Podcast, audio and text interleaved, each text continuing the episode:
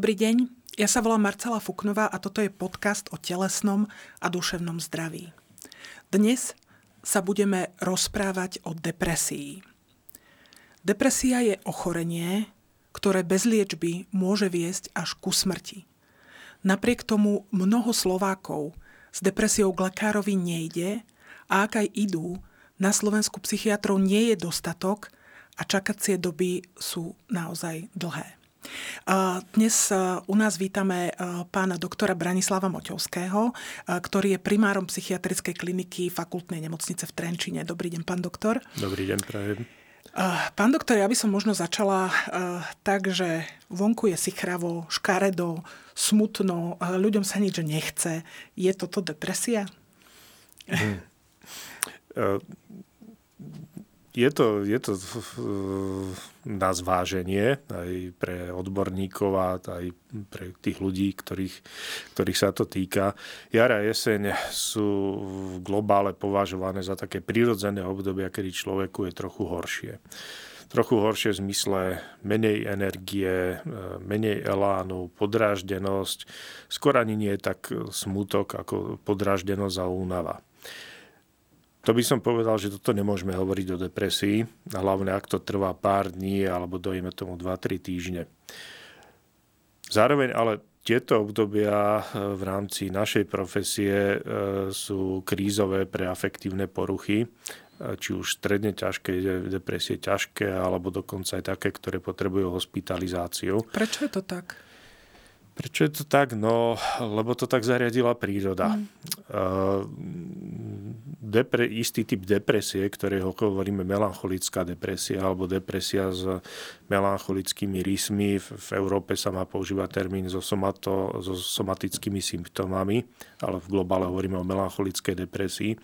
Tak táto je vyslovene e, senzitívna na jar a jeseň.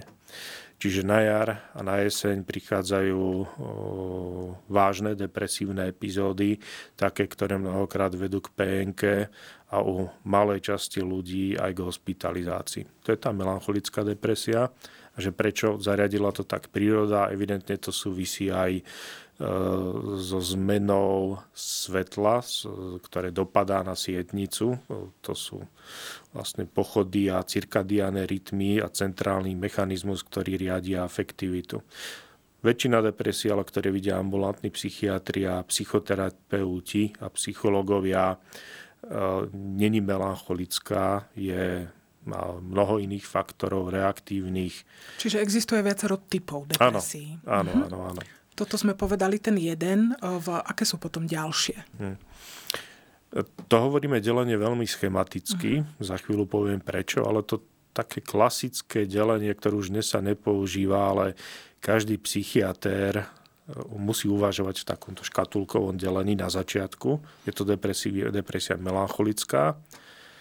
To je tá, kde je tendencia k opakovaniam, kde vo väčšine prípadov nevy, nevystačíme bez liekov. Potom druhý typ je reaktívna alebo adaptačné poruchy, ktoré ale dosiahnu intenzitu depresie, vtedy hovoríme, že ide o depresívnu epizódu, ktorá nemá melancholické rysy, ale má výrazné psychogénne, psychosociálne spúšťače. Čiže ak niekomu zomrie blízky a rozvinie sa depresia, tak to je skôr ten, ten, tá škatulka reaktívnych depresí. Alebo dlhodobo frustrujúci vzťah, chore dieťa. Čiže také tie dlhodobé stresové faktory ťažké. Môžu byť aj dlhodobé, môžu byť aj náhle. Aj, aj náhle. Uh-huh. Ale podstatné je to, že sa rozvinie depresia. Zase nie každý, kto má prekážky v živote, sa u neho rozvinie Dostane depresia. depresia. Uh-huh. Ale u podstatnej časti ľudí sa rozvinie organi- eh, pardon, reaktívna depresia. Tá tretia skupina sú organické depresie, ktoré súvisia už buď ateros, s postihnutím mozgu, čiže ateroskleróza, e, toxické poškodenie e, mozgu e, pri, napríklad pri rôznych demenciách. Ale keď hovoríme mladý stredný vek, tak najčastejšie sú to tie depresie melancholické a reaktívne. A na to odpoviem, prečo už sa nepoužíva, iba taká krátka súka, prečo už sa nepoužíva takéto delenie. Pretože každý z nás má niekoľko pozitívnych génov, na melancholickú depresiu. Tá je dosť podmienená geneticky Zároveň máme, každý z nás má niekoľko pozitívnych génov na schizofréniu. Všetky duševné poruchy, alebo takmer všetky sú poligénovo dedičné. A keď ich máme veľa pozitívnych, tak budeme mať melancholickú depresiu v 17. Keď ich mhm. máme málo pozitívnych, tak sa nám depresia objaví až potom, keď, ja neviem, sa stane niečo vážne v rodine, v 40 a bude to mať obraz reaktívny, ale ľahšie to vznikne, lebo máme zo pár génov Jasné. Čiže sme na to disponovaní. Áno, geneticky. čiže skôr mm. radšej už dnes hovoríme o depresívnej poruche, depresívnej epizóde, ale v prípade, že sú jasné vyznačené melancholické rysy, hovoríme o depresii melancholickej. Preto to delenie takéto na tie tri skupiny už radšej nepoužívame, lebo vždy je to zmes viacero, viacero vecí. Keď sme hovorili, že je to zmes viacerých vecí, čo sa vlastne pri depresii stane? Čo sa stane v tom tele a v podstate v celkovo, aby naozaj depresia mhm. vznikla? Mm-hmm. Áno. Som rád, že hovoríš, hovoríte pri depresii, že čo sa stane aj v tele, lebo je to porucha, ochorenie, porucha, ktorá sa týka duše aj tela, nejde to oddeliť od seba. A tie melancholické depresie majú zreteľný, zreteľný súvis aj e, s telesnými funkciami v mozgu. No čo sa stane? Tak e, my psychiatri diagnosticky e, sme skoro vo väčšine prípadov odkázaní na pozorovanie klienta, na rozhovor, po prípade na to, čo nám povedia jeho príbuzný alebo blízke okolie. Takže z tohto vyplývajú aj naše závery a ďalšie postupy a odporúčania na liečbu. Čo sa stane? V prvom rade ten človek e, by mal mať dve kritéria splnené a to je smutná depresívna nálada alebo úplná strata nie úplná, výrazná strana, strata záujmu o niečo, čo predtým bolo príjemné pri veľmi hlbokej, ťažkej depresii dokonca rodič stratí záujem o dieťa, e, ale on to prežíva mučivo. On povie, a čo som to za človeka, čo som to za netvora, že dieťa, ktoré strašne milujem, odrazu k nemu nič necítim. Mm. A, a samozrejme nie, nie, ide o asociálnu poruchu osobnosti. Je to človek, ktorý niekoho miluje, len v tej depresii tie city zmiznú. Niekedy, čím je hlbšia depresia, tí ľudia povedia, že už to není ani smútok, ale je to úplná mučivá prázdnota, čo prázdnota. zažívajú. Mm-hmm. No ale pre tú diagnozu samozrejme nemusí byť tá strata, strata pocitov a záujmov až takto hlboká, ale tí ľudia povedia, áno, prídem, fungujem ako automat. Prídem do práce, ale to, čo ma zaujímalo, to, čo som mal chuť riešiť, alebo dokonca to, čo ma štvalo, ja som úplne stratil tú energiu sa aj nahnevať, ale byť aj pozitívne naladený k niečomu, to isté doma. Prestalo ma baviť chodiť ja neviem, na fotbal, alebo do kina, alebo chlapi do krčmy na pivo. Mm. Hej, že ten človek povie, pre mňa to nemá zmysel, skôr je to záťaž, lebo sa musím pretvárovať. No a buď jedna alebo druhá diagnostická položka, čiže smútok, prázdnota a neschopnosť cítiť alebo znižená schopnosť cítiť, ak trvá dva týždne a spôsobuje výrazné, výraznú zmenu v životnom štýle a fungovaní, tak hovoríme o depresii.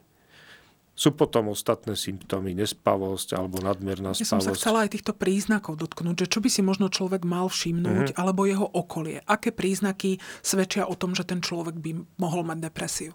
Mm. Uh, Mm, začal by som práve týmto, keď to vníma okolie, že človek menej hovorí, je izolovanejší, ako keby na prvý, niekedy tí príbuzní povedať, že ja som si najprv myslel, že on je len lenivý, hmm.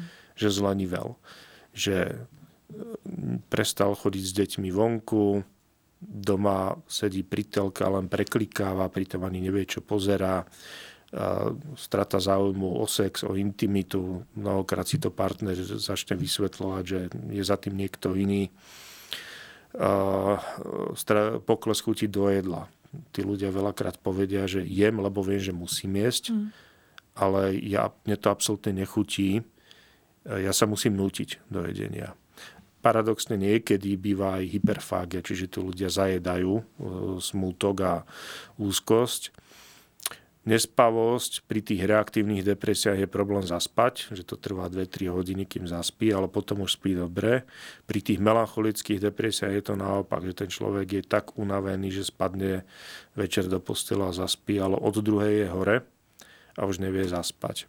A pri tej melancholickej depresii je ešte taký zvláštny fenomén, hovoríme tomu ranné pesima, mm. že ten človek sa najhoršie cíti to obdobie od tretej, jak sa zobudí, ráno do obedie a smerom k večeru sa to zlepšuje. Čiže on povie... Čiže takto v priebehu dňa vlastne. Áno, áno. Tu, tu žiaľ skôr k tej melancholickej depresii. Uh, no a samozrejme ešte problém je, ktorý je pre nás najzávažnejšia a najzávažnejšia komplikácia v psychiatrii vôbec, je samovražda alebo samovražedný pokus. To je to, čoho sme sa dotýkali na začiatku, že skutočne bez tej liečby to môže doviesť naozaj až ano. k takémuto koncu. Áno, áno. Tí ľudia najprv trošku akoby koketujú s tou myšlienkou, čo veľmi často vidíme, že ten človek povie, najradšej by som to celé prespal. Mm. To obdobie, mm. ktoré ma teraz čaká, alebo tí, čo už poznajú depresiu, že prespal by som tých pár mesiacov. Že vedia, že to nie je jednoduché sa z toho dostať ano. a vyžaduje to naozaj veľa sily a ano, veľa ano. proste námahy. Keď je to niečo už hlbšie, tí ľudia povedia, nechce sa mi žiť, bodaj by to zariadil osud, že by som mm. dostal infarkt, alebo by ma prešlo Čiže auto. si želajú smrť. Áno, ale nie vlast, vlast, vlastným pričinením. Horšie je už, keď to začína byť, že rozmýšľam nad tým, a pacient nám povie, ešte, ešte som si istý, že kvôli rodine by som to nespravil. Mnoho ľudí má predstavu, aj našich kolegov, nepsychiatrov, že už toto je indikácia na hospitalizáciu. Mm-hmm no to by sme museli ospýtovať štvrtinu národa. Ej, pri nechce sa mi žiť, uh, rozmýšľam, že by som radšej nežil, že ako by som to spravil, ale tam to končí, že neurobím to, lebo mám tu poslanie, mám tu zodpovednosť a vidíte, že ten človek nerobí nejaké plány. Ale keď už, keď už robí plány, to znamená, no pozrel som si na internete, koľko treba tabliet z mhm. takého lieku a dokonca už ich aj začne záňať. Alebo to už, to už keď je to spojené s vlakom, to už, to už sú veľmi riskantné situácie, že bol som si pozrieť e, cestovný poriadok vlakov, mm. ako idú a kedy pôjdu cez tú zákrutu. Myslím, že práve psychologové z IP umiestňujú tabule na takéto miesta, kde, kde títo ľudia sú a kde teda chodia, že naozaj proste tabule s oznámami pomoci. E, pán primár, e, čo vtedy keď sme sa tohto dotkli, a myslím, že to je dôležité povedať, ak človek v našom okolí, naozaj náš blízky, sa takto vyjadri. Lebo tí ľudia naozaj niekedy o tom rozprávajú. Hovorí sa, že človek, ktorý chce um, teda naozaj takto samovražedne konať, že o tom nehovorí. Ono to nie je celkom pravda. Tí ľudia naozaj často sa zmienia o tom, že majú také myšlienky, alebo dokonca aj o takýchto plánoch. Ako by mal človek reagovať? Čo vtedy mm-hmm. robiť? No, určite hovoriť o tom. Je dosť možné, že... Nezahovárať to, však akože to, nehovor o tom, prosím ťa, daj pokoj. Toto že... je, áno, toto je, toto je pre depresívneho človeka to najhoršie, čo sa môže stať, že v podstate ten človek povie, tak sa zle cítim, že rozmýšľam nad koncom života, teraz to niekomu poviem a ten urobí, ale prosím ťa, to sú len také chvíle, alebo dokonca moralizovanie, mm preboha, však máš, máš deti, spamätaj sa, hej, máš... Schop máš, sa. áno, to ešte viacej potvrdí tú bezmocnosť toho klienta, že však ja mám pocit, že som bezcenný, že si mm. nezaslúžim žiť. A sa hovorí, že to je ochorenie vôle. Že ten áno, človek by chcel, vôle. ale, áno, ale áno. nedokáže Presne. to a k tomu ešte jeho blízky mu potvrdí, schop sa to nič není, ne, nebuď, nebuď... Čiže nie si schopný, naozaj áno, nie si schopný áno. toho A ten človek je uspieť. konfrontovaný s tom, ale že ja naozaj nie som schopný ako sa tešiť alebo podobne, tak to môže byť ešte motor k tomu, aby aby teda už to suicidom previedol. Určite treba čo najbližší, aby sa nenechali zahovoriť. Je možné, že človek, ktorý to podhodí a keď sa začne s tým niekto rozprávať, tak sa hneď uzavrie a, ale netreba to podceniť, treba sa snažiť hovoriť, rozprávať a ponúkať hlavne nádej a možnosti riešení. Lebo človek depresí to je typické, že sa mu strácajú Zmysel, riešenia, Zmysel. riešenia, mhm. ktoré by bez depresie videl ako normálne, jednoduché.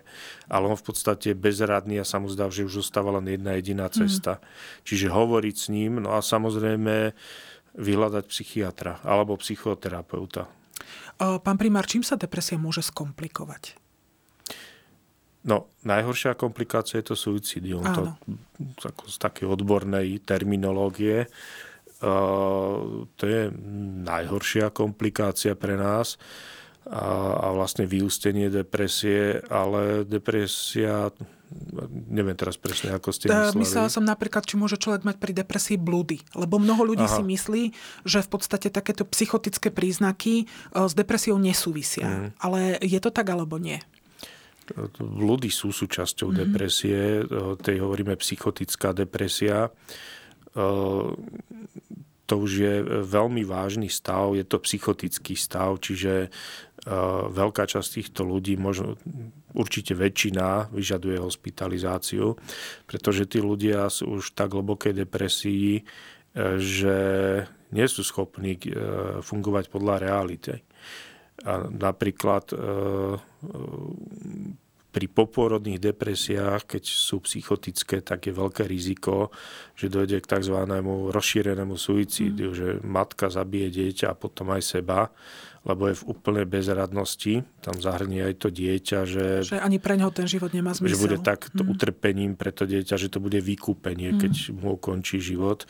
A tie blúdy, no často sú to blúdy tzv. ruinačné, že prišiel som o majetok, podnikateľ povie, to sú reálne, reálne situácie, podnikateľ povie, e, zainvestoval som, výsledkom bude, že skrachujeme, e, zoberú nám dom, príde exekútor, deti, bude musieť, deti budú musieť ukončiť vysokú školu, žena sa so mnou rozvedie, lebo bude na mňa nahnevaná, odídu niekde do nejakého azylového domu, a keď príde depresia, tak ten pacient povie, investoval som tak, ako investujem posledných 20 rokov, No neviem, prečo som si teraz začal toto myslieť. Mm-hmm. Čiže a... tam sa nabalí ako keby takéto, takéto blúdne áno, rozmýšľanie. Áno, áno. Mm-hmm. Hej. A takéto niečo, keď človek naozaj zachytí u toho svojho blízkeho, že proste rozpráva takéto veci, alebo naozaj koná neracionálne, vtedy asi uh, je potrebné tú pomoc skutočne vyhľadať a neotáľať s tým áno, zavolať. to by som povedal už neodkladne. Keď mm-hmm. je to psychotická depresia, neodkladne, ale to už sú také veci, že keď to, to blízky, blízky človek počuje, tak uh, si uvedomí, že to sú úplne bizarné myšlienky. Ej. Firma, ktorá funguje 20 rokov, nič výnimočné neurobil ten podnikateľ a odrazu vidí, že končia na ulici. Uh-huh. Alebo často sú súčasťou depresie a je aj psychotická žiarlivosť. Uh, tak žiarlivosť je veľmi častá, aj keď je už taká ťažšia alebo patologická. Ale to, čo si môžeme, čo je taký zvláštny fenomén, všimnúť, že človek má nejaký svoj osobnostný štandard, bežné fungovanie a odrazu sa v priebehu niekedy týždňa, niekedy troch mesiacov zmení. Mm-hmm. Hej, toto je dôležité keď si zoberieme, každý sme nejaký. Hej, niekto je žiarlivý od začiatku svojho života, e, niekto je neistý v podnikaní od začiatku života, tak to nemôžeme hovoriť o ťažkej depresii. Ale keď dojde k náhle zmene, zmene v priebehu dní, týždňov, dvoch, troch mesiacov, vždy by som uvažoval o depresii. Uh, toto to je podstatné aj pre tých blízkych, alebo aj pre samotného človeka, ktorý má depresiu, uh, si uvedomiť, že a môže ísť o depresiu, no a v prípade psychotických symptómov uh, tu by som neváhal ani sekundu, že okamžite vyhľadať. Pretože tam to môže skutočne aj do toho suicidia napríklad vyústiť. Áno, áno. Že to už je vlastne ako keby po takomto niečom pokračovaní áno, je bohužiaľ áno. už ten koniec, o ktorom Hej. sme hovorili. Uh, pán Primar, hm, nech sa páči. Jednu vec by som chcel povedať, aby sme e, divákov nevystrašili. To sme už hovorili o tej špičke ľadovca. Ja som sa k tým ľahším stavom ano, teraz chcela vrátiť sme, práve. Sme na spoločnej línii. Uh, väčšina depresí sa lieči ambulantne. Či už psychoterapeuticky liekmi alebo oboje. Toto je veľmi častá situácia a mnohokrát optimálna, že aj psychoterapia, mm-hmm. aj lieky. V hospitalizáciu vyžaduje ozaj len zlomok pacientov s depresiou. Zase na druhej strane je množstvo ľudí, ktorí sa trápia na Slovensku, ktorí k tomu lekárovi nejdú. Jednak sa chcem opýtať, že prečo je to podľa vás tak? A či vôbec takéto ľudia môžu uspieť, alebo čo sa stane, ak tú pomoc nedostanú, ak sa nebudú liečiť s depresiou. No, e, povedal by som, áno, to, to je pravda. Väčšina ľudí s depresiou sa k psychiatrovi a psychoterapeutovi nedostane nikdy v živote. E, sú to štatistiky aj zo západného sveta, e, ale je to podstatne menej ľudí, ktorí sa nedostanú k liečbe. Čo sú tie dôvody? Tak by som povedal stigma. Stále na Slovensku funguje, že ísť k psychiatrovi je hamba. Áno, e, dosť sa to lepší za mhm. posledných 15 rokov, ale ešte stále máme dosť veľa pred sebou. Lebo ide o životy ľudí a ten život ľudí nemyslím len, že ukončí život, ale napríklad aj to, že vysokoškolák nedoštuduje a kľudne by mohol doštudovať. Alebo človek vo firme, ktorý je na strednej pozícii a mal veľké šance dostať sa na vyššiu hm. pozíciu, on to v depresii vzdá a odíde robiť úplne niečo jednoduchšie a ľahšie. Manželstva. To veľmi častým dôvodom rozpadov manželstiev je neliečená depresia. Samozrejme, ktorá sa prejavuje tým, že...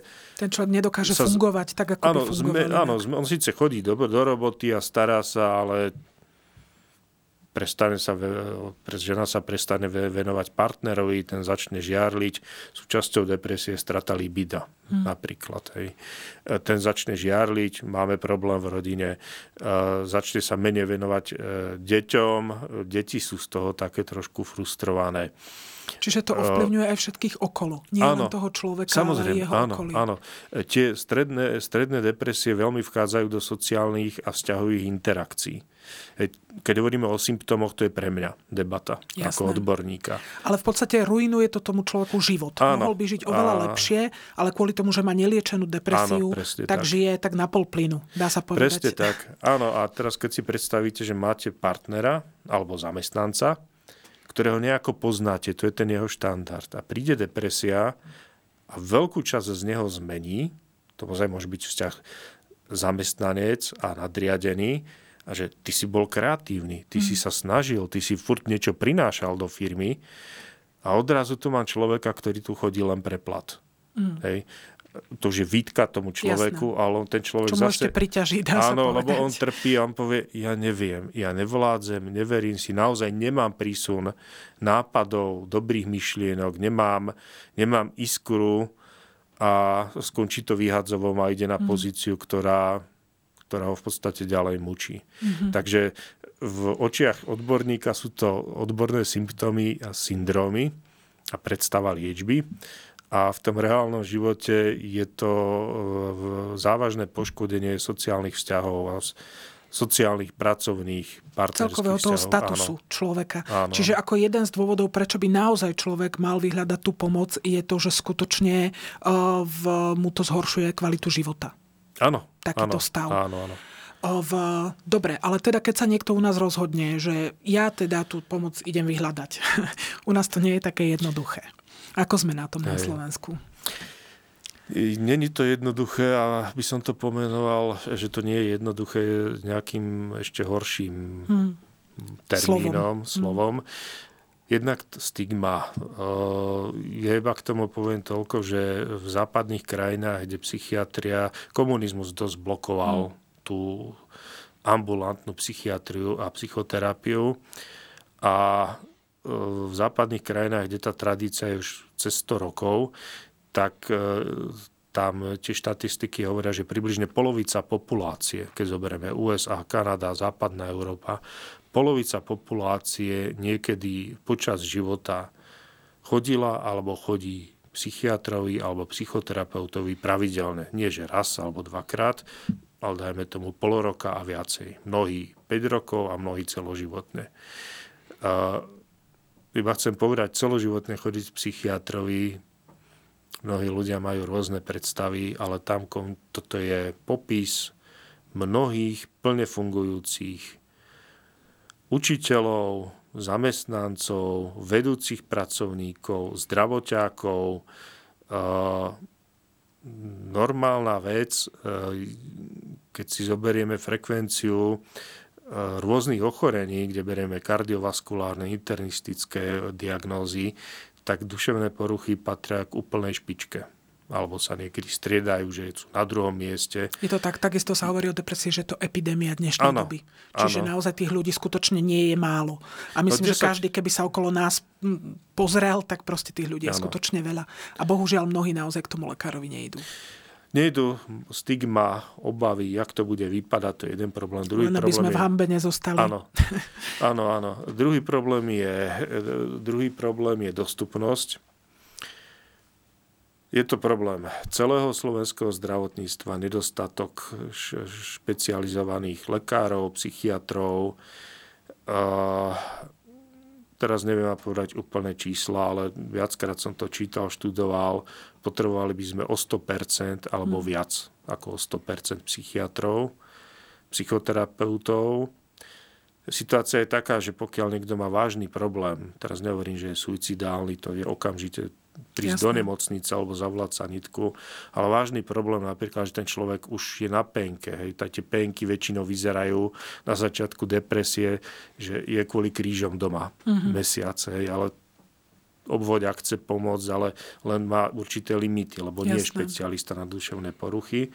A objedná sa k ambulantnému psychiatrovi bežná čakacia doba ako kde, ale dva mesiace je bežné. Hmm. To hovoríme o akutnom probléme. Čo pre človeka v depresii je podľa mňa strašne dlhá ťažké. doba. Áno. Akože naozaj áno, ťažkého áno. utrpenia bez tých liekov skutočne a bez pomoci. Áno, buď lieky alebo psychoterapia. Hej. U psychoterapeutov je to to isté. Dva mesiace hmm. čakáte. Čiže nie len, za, že za psychoterapiu sa u nás platí väčšinou, teda áno. naozaj, že nie je to dostupné, ale ešte sa k tým psychoterapeutom aj nedostanete v niektorých regiónoch tak ľahko. Ja myslím, že skoro všade sa hmm. nedostanete tak rýchlo. E, akutná pomoc znamená, že dnes, zajtra, do troch dní. Toto bohužiaľ súčasná sieť psychoterapeutov a ambulantných psychiatrov nie je schopná poskytnúť. A len pre istotu poviem, to nie je kritika, to je realita a ich obdiv. Oni majú denne 30 pacientov, 40 a len ja preto, obávam, že, že, viac ty, možno. že ty, a, a, áno, aj viac, to som skôr bol trošku taký tým k dolu, k tej hranici. A je to preto, že tí ľudia nemajú v tom okresnom meste kde ísť. Lebo sú tam dvaja alebo traja. Malo by ich byť 6 alebo 7. Mm. To isté s psychoterapeutmi. Čiže toto je veľký problém. E, tie dôvody, keď si zoberiete, no už len jeden dôvod, je, je ich mnoho, ale jeden dôvod, že za chod celej ambulancie, to je sestrička, psychiatr, prenájom a všetko ostatné, čo k tomu treba. Pri bežnej kontrole, ktorá trvá 20 minút, tak za 3 hodiny ten psychiatr zarobí asi do 30 eur. Toto mm. sú platby od poisťovní. Jasné, čiže je to podhodnotené. Uh, preto ani sa nehrnú psychiatri ambulantní ísť do ambulancií, ale myslím si, že toto je problém všetkých mm. špecializácií. Niektoré sú lepšie, horšie, ale ambulancie nie sú... Ambulantná starostlivosť je málo kde pokrytá v špecializáciách naplno. Pán primer, je to tak, že niektoré uh, antidepresíva môžu predpisovať aj všeobecní lekári? Áno. Uh-huh. Niektoré áno. Lebo to som sa práve chcela opýtať, dobre, tak akože človeku je s prepačením zlá ako psovi, má pred sebou niekoľko týždňov takéhoto trápenia, lebo tí ľudia sa naozaj nemajú dobre. Čo by ste takým ľuďom poradili, mm-hmm. kým sa k tomu psychiatrovi ano. dostanú? Takto v západných krajinách je bežné, že ľahké a stredne ťažké depresie liečí praktický lekár Myslím si, že na Slovensku ambulantní psych, pardon, praktickí lekári zvládajú, tiež majú toho hm. veľmi veľa. Tam je minimálny čas na ošetrenie, pretože sú zavalení množstvom ľudí a administratívou, ale to sú všetky ambulancie, ale že, že zvládajú ambulantní e, lekári veľkú časť našej práce. E, skôr tie reaktívne stavy, čiže zomrie niekto blízky, Áno. príde o prácu a rôzne, rôzne také iné, iné, iné podobné ťažkosti. Takto to zvládajú dobre a mnohokrát vedia veľmi dobre preklenúť to obdobie, kým sa dostane pacient k psychiatrovi. Majú aj určitú možnosť, tých antidepresív nemôžu predpisovať veľa, ale majú možnosť aj liečiť depresiu antidepresívom. Lebo ten človek sa už vlastne lieči, kým sa dostane ano. k tomu lekárovi a ano, skutočne ano. mu môže byť dovtedy lepšie. Áno. Uh, takže toto je tiež cesta mm-hmm. a mnohokrát to poriešia už potom aj bez toho, že by bol potreba psychiatr. V západných krajinách je to bežný štandard, že ľahšie depresie vedia poliečiť aj oni, po prípade odporúčia psychoterapeuta, antidepresívom liečí praktický lekár, ale tiež by ich bolo treba, aby ich bolo viacej. Ešte sa takto opýtam, lebo mnohí ľudia sa na to pýtajú. Funguje psychoterapia aj vtedy, keď človek berie antidepresíva, keď berie ano. lieky?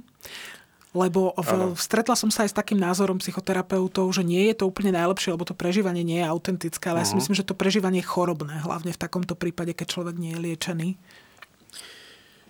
No, to ste pomenovali problém, ktorý ani my sami v našich kruhoch, či psychiatrických alebo psychoterapeutických, nevieme dať k tomu jasný názor. Mm-hmm. Ani, ani vám neviem dať jednoznačnú odpoveď, lebo to záleží od toho konkrétneho klienta. Mm-hmm. Sú klienti, naozaj sú klienti, kde pridanie lieku, ale to skôr benzodiazepíny, pretože tie vám na to máte ak neviem, dve deci alebo deci vodky, no tak je vám lepšie, čo vtedy v terapii.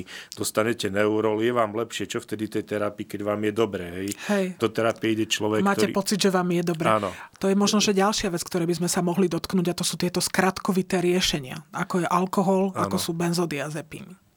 Áno, ale rád Ešte, by som vám áno, odpovedal toto? na túto vec. E, v tej psychoterapii e, e, človek ťažkosti, ak je to klient, ktoré má ťažkosti, nespavosť, ľahšiu depresiu a vie, má kapacitu, že nie sú až tak závažné tie ťažkosti, má kapacitu pracovať na tom, ako zmeniť svoje cítenie, myslenie, konanie v živote, urobiť rozhodnutia, aby sa tá depresia už nevrátila, tak tu naozaj je ten fenomén, že pokiaľ by sme tomu človeku dali liek, tak on stratí ten motor, prečo chce v živote niečo meniť. Tam napríklad aj patrí to, už by som sa po 6 rokoch mal zosobášiť, mm. alebo naopak, už by som po 6 rokoch sa mal rozviesť. Hej, keď, keď tá situácia je taká, že vedie k tej depresii. Na druhej strane máme klientov, kde skrátka tie rozhovory musia byť veľmi limitované, a to sú aj ambulantní pacienti, a kde na čo toho človeka trápiť, keď toto viem, že tu stačí dať tabletu, a jeho stav sa začne zlepšovať. Ja by som povedal, keby sme mali optimálne možnosti, každý pacient liečený antidepresívom by mal dostať aj psychoterapiu. Ale tu by som začal s liekmi a potom pridať psychoterapiu. A nemusí až tak o ťažkú depresiu. Ide o typ depresie. Keď a ste... väčšina hm? pacientov má oboje. Čiže moja odpoveď na vašu otázku je neúplná. Účasti pacientov to platí. Mm-hmm že pridanie lieku by stiažovalo psychoterapiu a keď ideme do druhého extrému, trápiť pacienta psychoterapiou, kde je jasné, že liek pomôže o mnoho účinnejšie a rýchlo, lebo to tiež vyžaduje zlé. určitú silu, tá psychoterapia. Človek ako musí áno. naozaj proste byť áno. na to nejakým spôsobom disponovaný a schopný áno. naozaj v, to takýmto spôsobom riešiť. Uh, Povedzme si teraz toto, lebo naozaj mnoho ľudí to takto rieši. Ako nejdem k tomu psychiatrovi, ale mám doma whisky, nevadí, mm. dám si nejakú tabletku, zapijem to, pf, do rana na to nebudem myslieť, možno sa trochu vyspím a zajtra uvidíme. Niektorí ľudia to skutočne riešia takto. V, čo to prináša? No, prináša to veľký problém. Obrovská časť ľudí s depresiou, ktorí suicidujú, sú zároveň závislí, alebo je to pod vplyvom nejakej návykovej látky.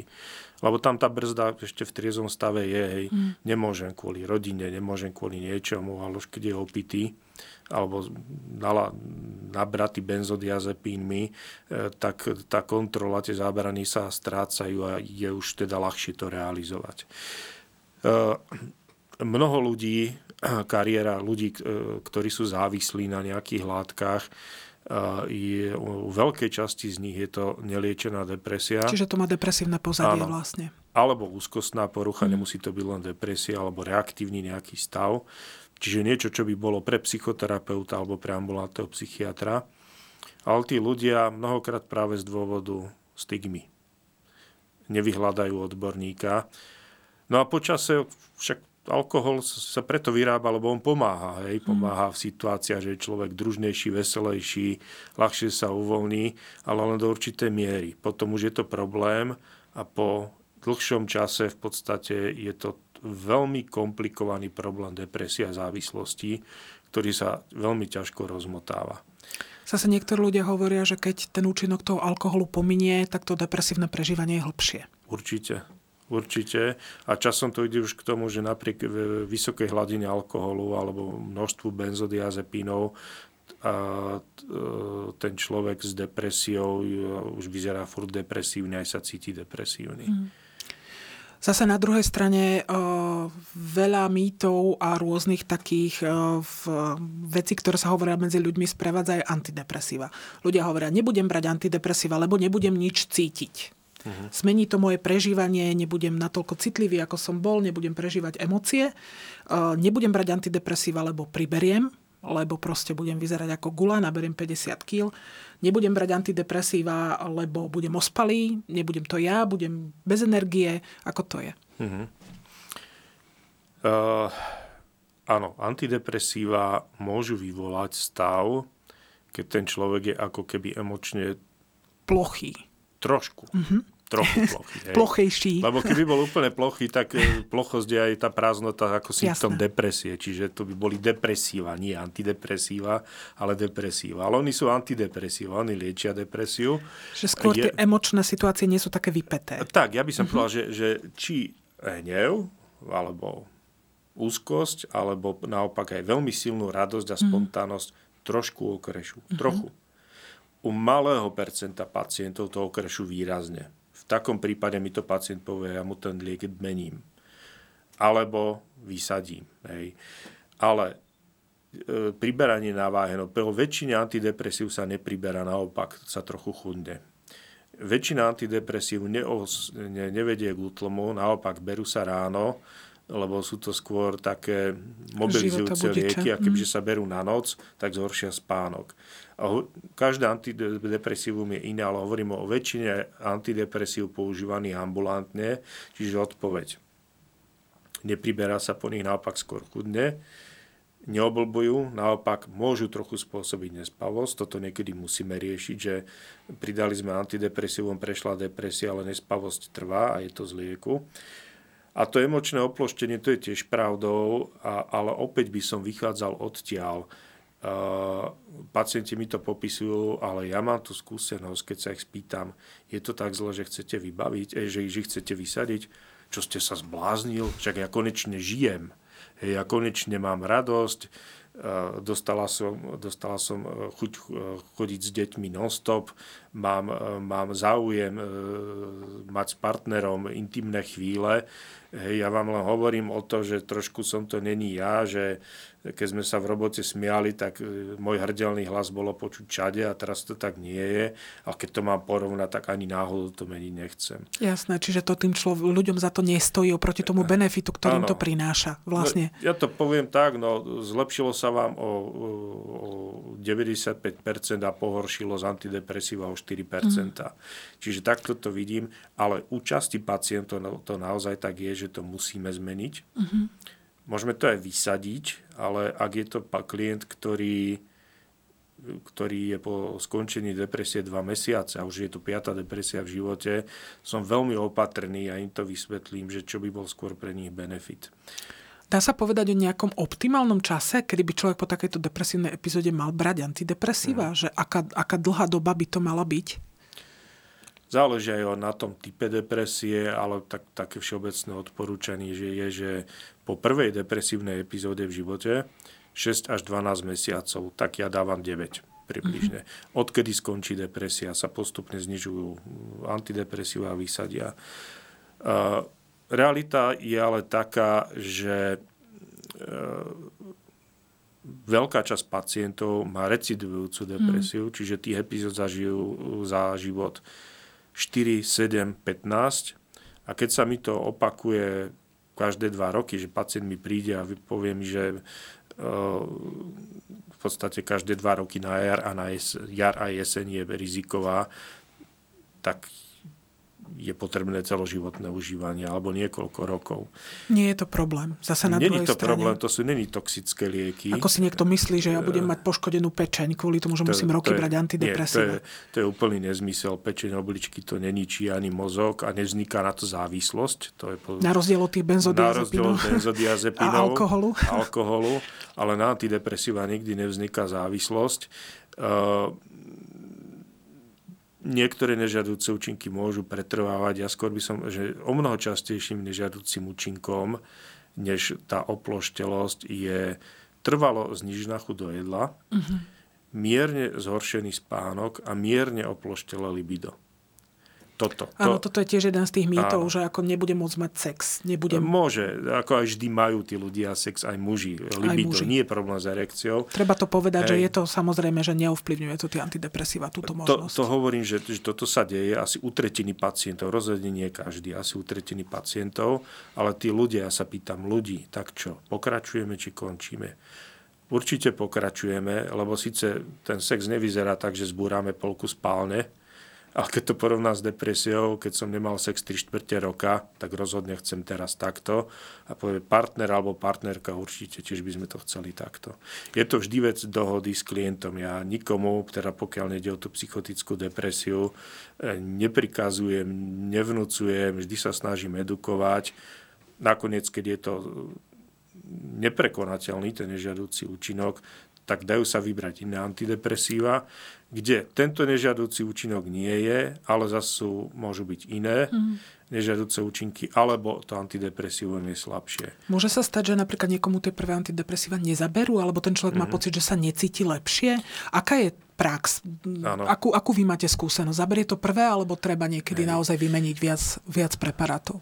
U tretiny pacientov prvé antidepresívum nezaberie. Mm alebo len čiastočne, veľmi slabo. To je pre nás úplne bežný úkaz. Čakáme, a to je, chcem tiež veľmi povedať, že treba vyčkať dva týždne. Mm. Dva týždne môže trvať. Ne, nemôže asi človek čakať, že proste si dá tabletku a hneď bude dobre. To, Áno, toto nie. To nie. Takto funguje alkohol a benzodiazepiny, že do hodiny je človeku lepšie. U antidepresív sa paradoxne prvé 3-4 dní objavia nežiadúce účinky, ktoré do týždňa zmiznú. Čiže mu môže byť horšie, Áno, sa povedať. toto vždy hovorím, mm-hmm vtedy aj niekedy dávame benzodiazepíny, lebo po nasadení sa môže zhoršiť nespavosť, e, napätie, ale to trvá pár dní, to zmizne a potom za 7 až 14 dní už začne fungovať to antidepresívum. Ale pokiaľ do nejakých 3-4 týždňov není zlepšenie, tak to antidepresívum mením. Je to bežný fenomén u tretiny ľudí, ale poviem, že u takmer u všetkých pacientov nakoniec nájdeme antidepresívum, ktoré funguje. A v, sú napríklad aj ľudia, ktorí e, pri takejto nasadzovaní tejto liečby, dokonca ani na tej PNK nemusia byť. Sú ľudia, ktorí zvládajú aj to, že, že dajme tomu, chodia, chodia do, do práce. Ale jasné, jasné, to aby si niekto Viete, nemyslel, že teda teraz sa začne liečiť a bude musieť byť 3 mesiace proste doma. Ja som v prvom rade nemocničný psychiatr. Mám samozrejme aj ambulantných klientov, ale keď to porovnám s, s psychiatrickou ambulanciou, tak e, moja skúsenosť s ambulantnými pacientami je o mnoho, o mnoho menšia, ale môj odhad, pacient sa príde za mňou s depresiou ambulantnou, 60% chodí do, pre, do hm. roboty a s tým, že nasadzujeme antidepresíva. Čiže naozaj dá sa to zvládnuť aj popri dennom fungovaní, ak je tá liečba teda, akože je tam tá starostlivosť a, a ten áno. stav je taký, že to dovoluje. Áno, áno. Pokiaľ smerujete otázku, či to môžu viesť samotné nasadenie antidepresíva k PNK, tak to je raritné. Nie, to ak, som sa nechcela opýtať, ale... Ak, PNK, tak je to kvôli depresii. Kvôli depresii, nie kvôli, nie kvôli liekom. V, keď sme hovorili, že sa teda depresia zvykne opakovať, že tie epizódy sa v, objavujú opäť, môže človek niečo urobiť preto, aby tú pravdepodobnosť znížil? A koľko ľudí zostáva tak, že má jednu depresívnu epizódu v živote? Áno, za, opäť záleží na type depresie.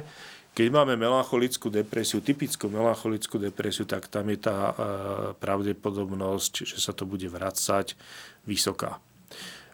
Ale väčšina depresí nie je melancholická, čiže tam skôr má tú reaktívnu podstatu. Alebo...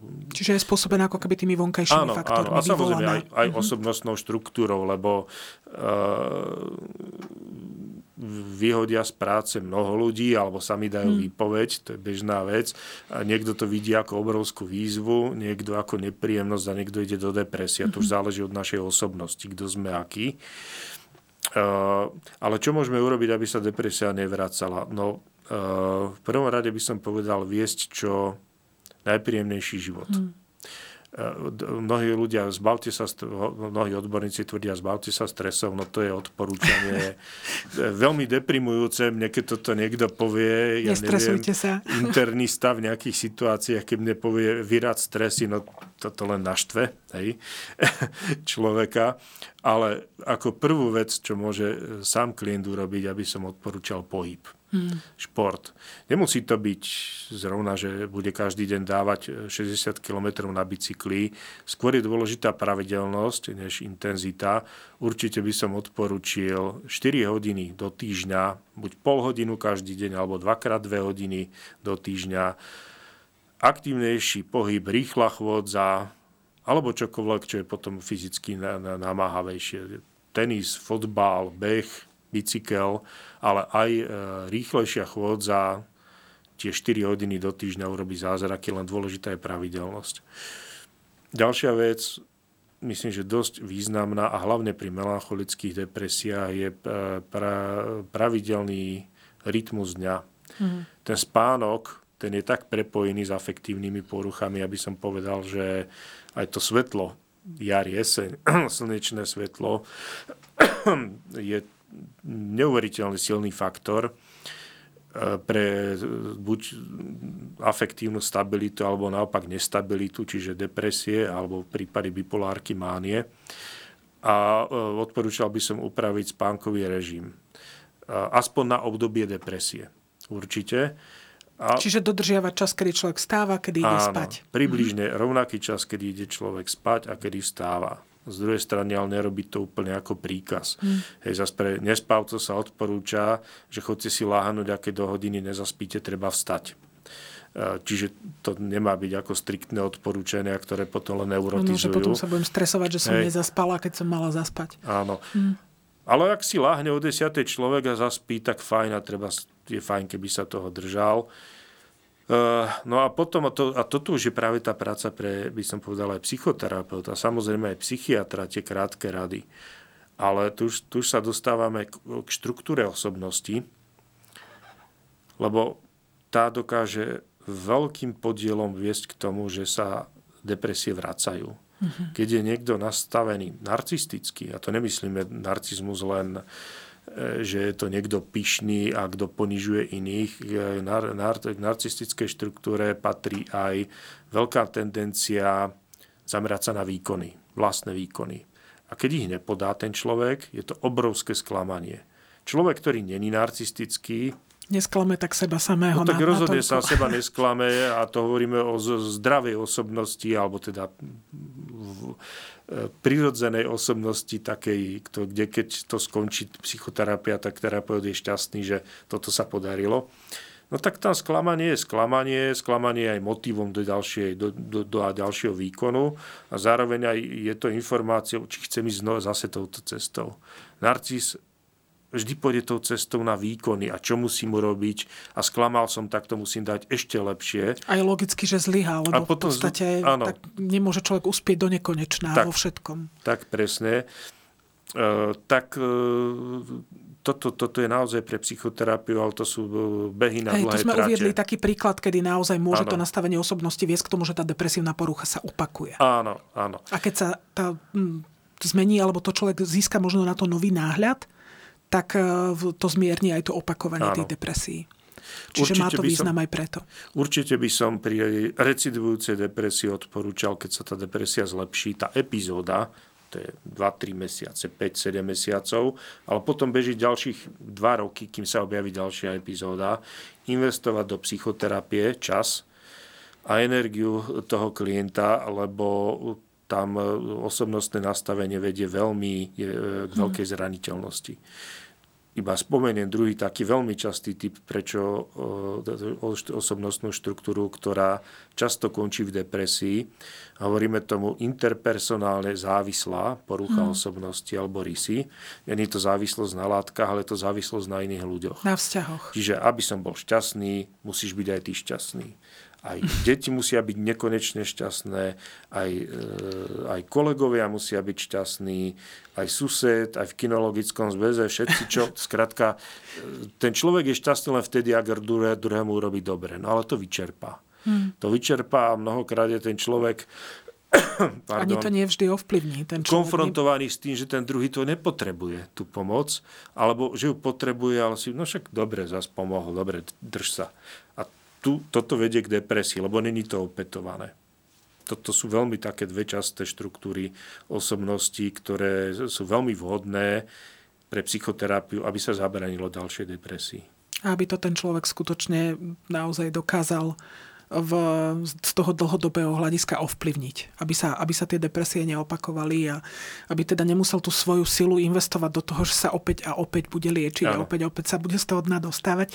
Pán primár, ja vám veľmi pekne ďakujem za informácie. Ja myslím, že to bolo zaujímavé nielen pre mňa, ale, ale aj pre ľudí a všetkým nám želám, aby nám aj napriek tomu jesennému počasiu. E, bolo dobré, aby sme našli tie zdroje sily, aby sme dodržiavali tú psychohygienu, lebo je to dôležité a aby sme si pestovali pekné, dobré vzťahy a myslím, že v, to bude asi to najviac, čo môžeme, môžeme urobiť a vyhľadali pomoc keď ju potrebujeme. Ďakujem pekne. Ďakujem aj ja veľmi pekne za pozvanie a prajem všetkým divákom nedepresívne obdobia. Ďakujem pekne.